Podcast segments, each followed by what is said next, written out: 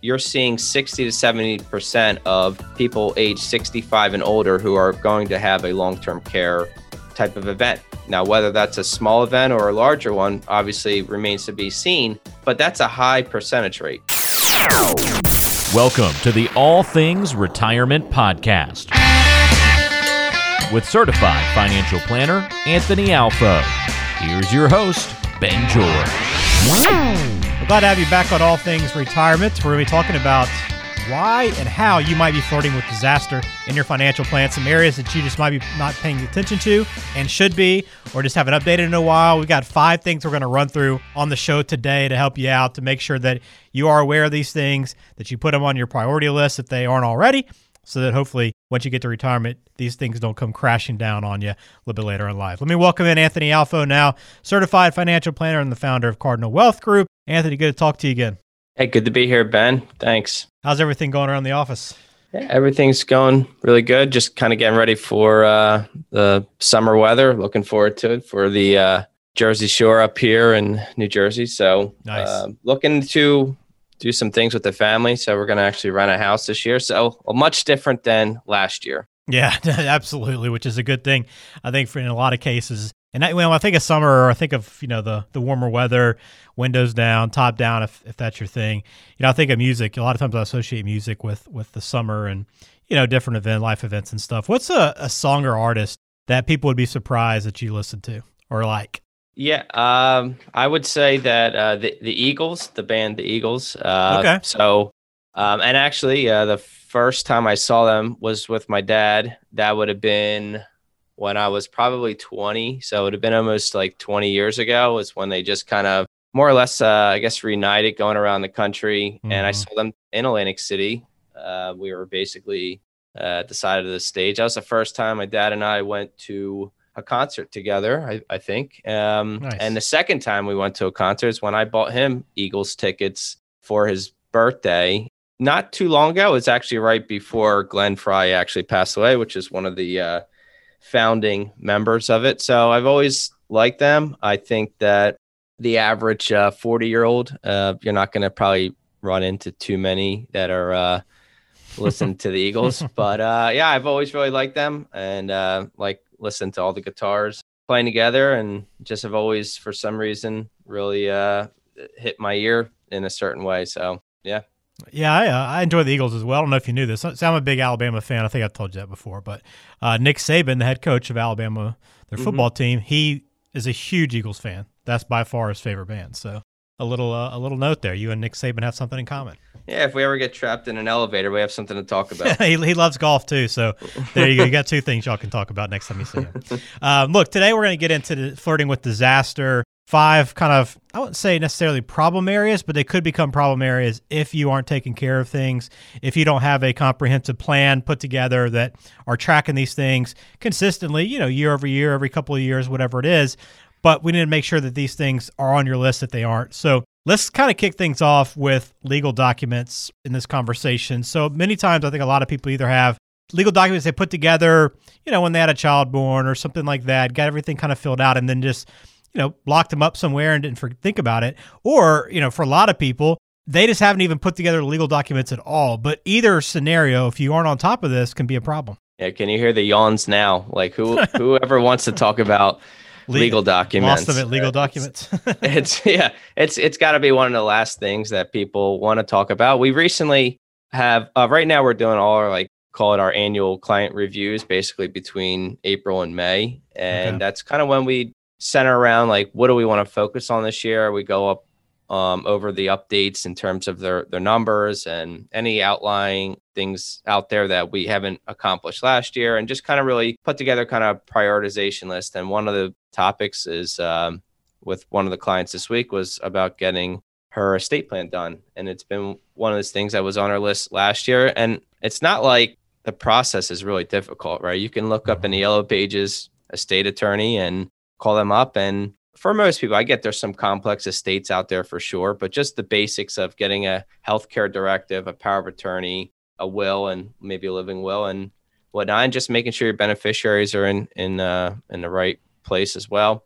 It's not that really hard of a process. I think that you know that's where an advisor, the best ones are making sure your intentions, your best intentions are actually being met and making sure Mm-hmm. that those things are actually getting done. Because I, I think there's always something out there that you know that you should be doing that you just didn't get to. And I think those best advisors are going to really make sure, you know, Mr. and Mrs. Smith, I you know that this is really important to you. You know, how do we actually make this happen to you? I want to make it so that you look back this year and that you're very excited that you've knocked this thing out. And so let's figure out how we get that done. Whether it's just setting up an appointment and coordinating it quarterback wise, which is actually something we actually recently did the prior month with a a client. Uh, ironically, it took them a year to actually come around too.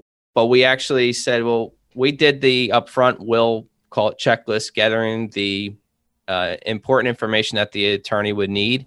And we actually did a, a, a Zoom conference call with the attorney, introed them, and really got the everything pretty much done in terms of the preliminary uh, documents that they needed. So it's it's super important because obviously um, there's a lot of things that can go wrong uh, at such an emotional time where you lose a loved one and if those documents aren't up to date it makes it that much harder and then on top of that people have changes in their life right so if you're Mhm. you did it when you're married and had a couple kids and you haven't looked at it in 30 years and then all of a sudden kids are grown up maybe have married and also uh, maybe you've remarried you know it, it's certainly a good time to really make sure that they're always up to date but i think catching people in that transitional period for retirement it's always a good time to to brush up on if it's still up to date or not Yeah, I mean, you make a great point that it's not difficult. Like, it, it doesn't take a lot of work or a lot of time necessarily. It's just one of those things where, like you said, you mentioned legal documents, and it's like, oh, this is going to be a drag. It's going to take a little bit of time. It's not going to be fun. A lot of times you're thinking about your own mortality. So that's another kind of aspect to it. But it is important to do. And it's something that, as you mentioned, a good advisor will kind of help kind of keep on keep you on top of and make sure you're you're taking care of it. And you touched on beneficiaries, which you know we also need to put on this list because it's the same thing. You know, you you open up retirement accounts or whatever it is. You you maybe hopefully you, for one of the first things you did was put down a beneficiary, but over time a lot changes in life, right? You have a second kid or have a first kid, get remarried, all those things you talked about. But the beneficiaries, if those aren't correct, that could be a huge issue for your family. Absolutely. And so if we're going to kind of frame it in terms of this is about people getting near retirement, there's a good chance that if they do have kids that they're older and and maybe even married themselves with divorce rates uh, somewhere in that 50% range or maybe higher a lot of people who've worked really hard to put themselves in a good situation don't want to see their assets being lost you know due to marriage. And so it's not uncommon for people to want to make sure to update their estate plan so that if you know the assets ultimately do get passed to the kids that they do go to them. But in a lot of cases they want to make sure that maybe it never becomes a marital property because of the divorce rate. And they want to make sure that you know the kids never get the grandchildren never get disinherited. That's another reason to really make sure that the estate plan is buttoned up for sure. And then certainly to your point on the beneficiary designations well number one beneficiary designations supersede the will meaning that you could have everything going to one person in the will including any of those ira life insurance assets that you intend. But if the ira or the life insurance has your previous ex-wife listed that's where those assets are going no matter what the will is no matter what the intentions are and they certainly would be contested but it's it's not going to work out in the favor in most cases. So it's really important that if you are starting a new relationship with an advisor that that's one of the things that should be on your checklist of items to do to make sure that you have the right beneficiary designations and that they flow properly with the estate plan for sure. And if you're just doing investment advice certainly that's going to be and you're opening up a new account that's going to be another time to do that. But you know certainly with people getting remarried it's not uncommon kids getting older where you might want to change it or, or your tax situation is changing. You know things change and and so it's it's really easy to ask for a beneficiary designation form that your advisor or yourself can even pre-fill most of it where you can just go in review it sign it and submit it and it and can be done in really in a in a few signatures in within 24 to 48 hours. So it's not difficult it's just about you know setting aside the time to get it done Yeah, all about setting aside the time and, and managing that process. But, you know, this is so important. It's a great reminder, too, like you said, that the beneficiary supersedes the will. So you want to make sure it's correct.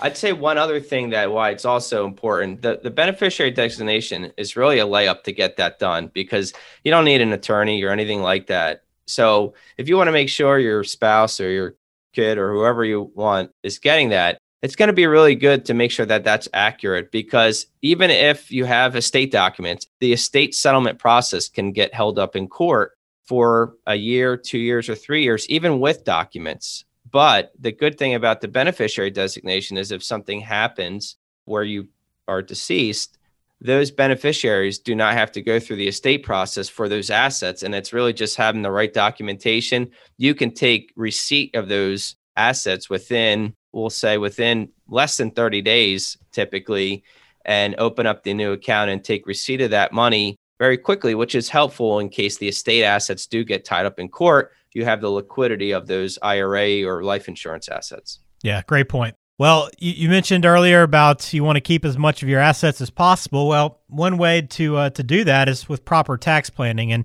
not everybody's thinking about that when it comes to their retirement plan. And you know, a lot of your investments are in tax deferred accounts. So another spot where you could be flirting with disaster is that tax time bomb. Right. Obviously, if people want to learn a little bit more about that, they can check out our website. We do have a lot of information there. It's not just a plug for our website, but we do have a, a tax toolkit that they can uh, click on and, and we'll you know send it over to them via email.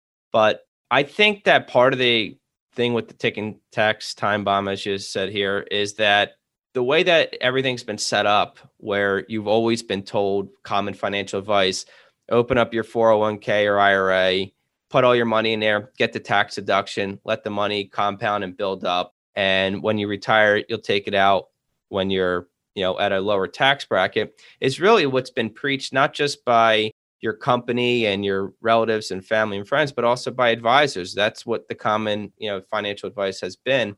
I think that that needs to be looked at in a little bit different lens today. There's just a lot of pressure on, say, Social Security, Medicare, Medicaid, uh, the national debt, where there's certainly a potential for tax rates to rise to help you know pay for some of those programs that are you know running into some financial issues um, there's other ways to deal with it for sure what adjusting benefits and, and whatnot but i do think that that's something that you're going to want to think about. And i don't think a lot of times people always put enough time into thinking about how they're saving. You know you get this job you're like here comes the 401k email and you just say great i'm going to put it right in here as much as i can which is you know the hard part is saving the money but you should also maybe think consciously about well what type of implications is that going to have for me now but also in the long run? So if you are one of those folks who put 70 to 90% of all your liquid money into a 401k ira regardless of you know your your tax bracket and, and stuff right now just thinking about if it ever does change where you're you know in a much higher tax bracket in the future you probably would have wished you would have done it a little bit differently. And that's just really a risk management thought process that you need to be thinking about and saying maybe i should not put all my money there. Maybe it, we should put some of it but maybe we should put some of it into say a roth 401k which is very common. A lot of employers also have a Roth 401k where you can put it in post tax. You don't get the tax deduction, but that money is going to grow tax free forever. So that's that's one thing that you want to think about it from a risk management standpoint, just in case tax rates do rise in the future. The other thing is that you want to look at it from can you take advantage of tax brackets today and the way that you're saving? So maybe it actually doesn't make as much mathematical sense to put all your money into, you know, pre-tax accounts. So for example, if if you're somebody who's already in a lower tax bracket in a 10 or 12% tax bracket, maybe it doesn't make sense to try to get a tax deduction there and it makes more sense to try to, you know, just pay your taxes on that money at this time because is it the chances of it getting any lower is probably slim to none in a, in a lot of ways. The best way to look at that is from a planning standpoint. Look at where you're at today in terms of a tax situation and maybe try to map it out over the next 10 years in terms of if you're currently working versus being maybe semi-retired, maybe thinking about starting social security or your pensions, looking at when you're 72 and you have required minimum distributions. Well, you can kind of pinpoint or what we do is kind of pinpoint what their potential tax rate is going to be at those different times um, over the next say 10 years or so and we try to identify when if anything we should be pulling money out of you know their ira accounts prior to age 72 to try to take advantage of certain tax bracket situations that they're in. Yeah planning is so important when it comes to taxes and again if you haven't visited cardinalwg.com do so and around the front you'll see uh, the tax free retirement toolkit that Anthony offers. It's right there. You just click get your toolkit on the front and send it over to you. And just give you some things to think about. And, and again, for further planning, you always want to sit down with a professional and go through that. But tax is so important. We hammer we hammer this that point home a lot, but it's because it is such a crucial part of retirement. All right. Um, next thing, long term care expenses. Another spot where it could be disaster for you, and, and not something again, kind of like legal documents you probably don't get excited thinking about long term care expenses, right? But it is such a key part of the retirement puzzle, right? You don't want to think about when you're in a diaper. I'd, I'd, prefer not to. Yeah, we're you know you and I are in the same boat. We're changing diapers all the time. I don't I don't need I don't want to think any more about them if possible. this is true. I'm looking for a break from that at some point, but there's no end right now. Yeah, I think that that's with the tax topic. Obviously, you know, am I going to run out of money? That's that's usually the number one on their mind. But the other third part of that uh, stool, if you will, the other leg there, should be thinking about the healthcare, long term care situation in the future and what your plan is for it. Ultimately, uh, you know, the answer might be to do nothing for you for reasons of cost or health, or you might, you know, have a good family support cast that you're going to lean on them at that time that they're going to take care of you or maybe you're going to use your home as your final asset or or medicaid so you know you might end up doing nothing like and not buying any insurance and that's perfectly fine. I think the main thing is to make sure that you go through a process and you think through it so that you have a clear framework of understanding what your decisions and options are and laid out for you and what it actually costs to fix it.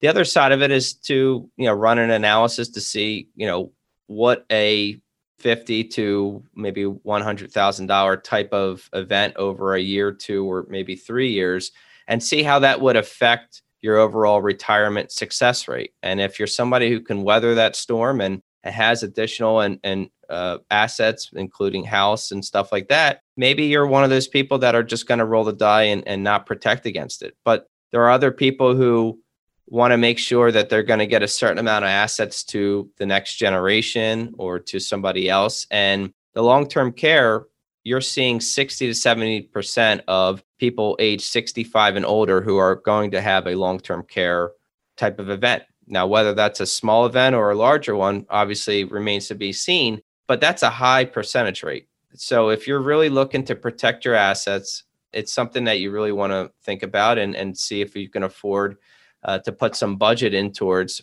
with regards to your retirement. I would also say that for a lot of people who think of it only in financial terms, like paying for an insurance or it being a cost, I think the other side is your own, maybe we'll say dignity. Maybe that's not the right word, but in terms of, you know, taking care of your own self and making sure you're getting the best care possible as opposed to going to a, a we'll call it a facility that is going to have less thrills, less quality of care because again a, a, medicaid facility is, is not it's going to be operated on a lower budget. Whereas hopefully if you have a plan and money set aside for it in an insurance policy you can get the best care possible at what you would say is a tough time and later on in your life where you might want to have good quality of care for yourself. Absolutely. Well let's close out on a an investing conversation here with the classic 60 40 portfolio. And you might think, well, how is this going to get me in trouble? Because, you know, for a long time,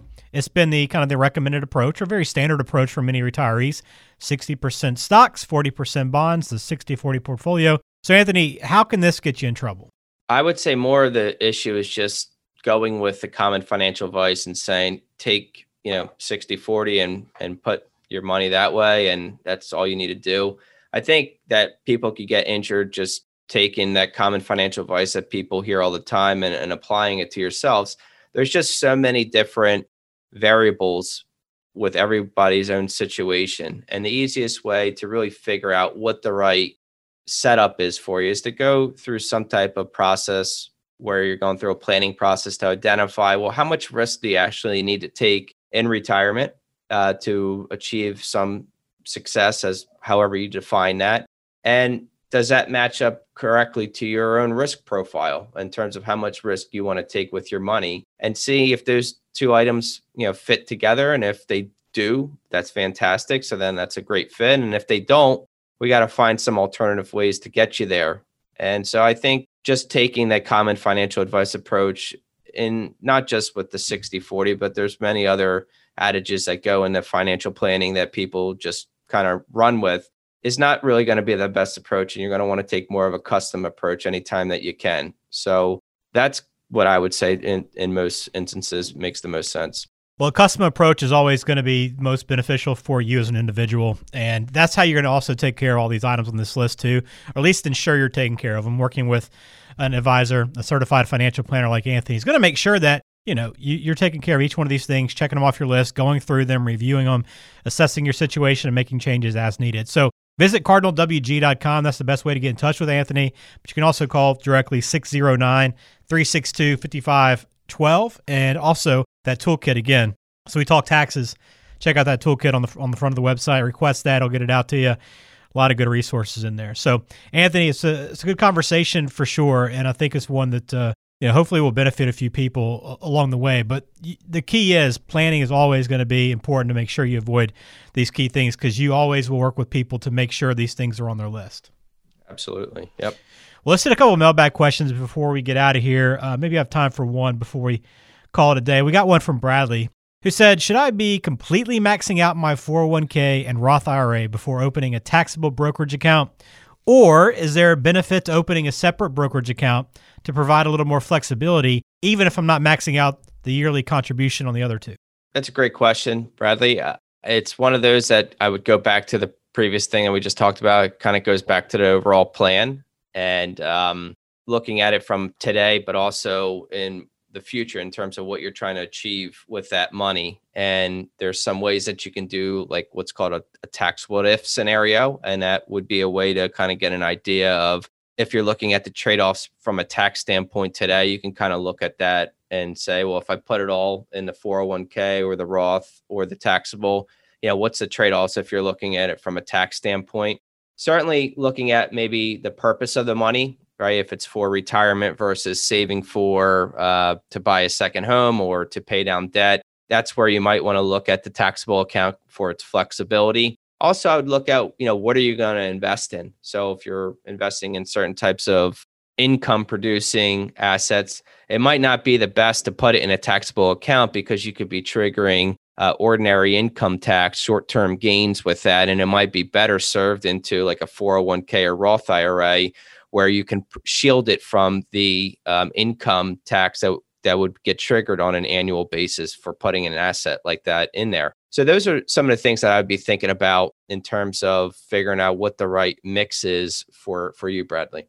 Great question, Bradley, and thanks for uh, sending that in. It sounds like you are a good saver, so great question. And and again, if you want more information, uh, you can reach out to Anthony directly, cardinalwg.com. All right, we'll close it out on that note. Got a couple more mailbag questions we'll carry over to the next episode, so make sure you subscribe or follow wherever you listen on whatever podcasting app you choose so you won't miss out on that next show when it comes out. Anthony, thanks for the time today. Thanks, Ben. Have a great day.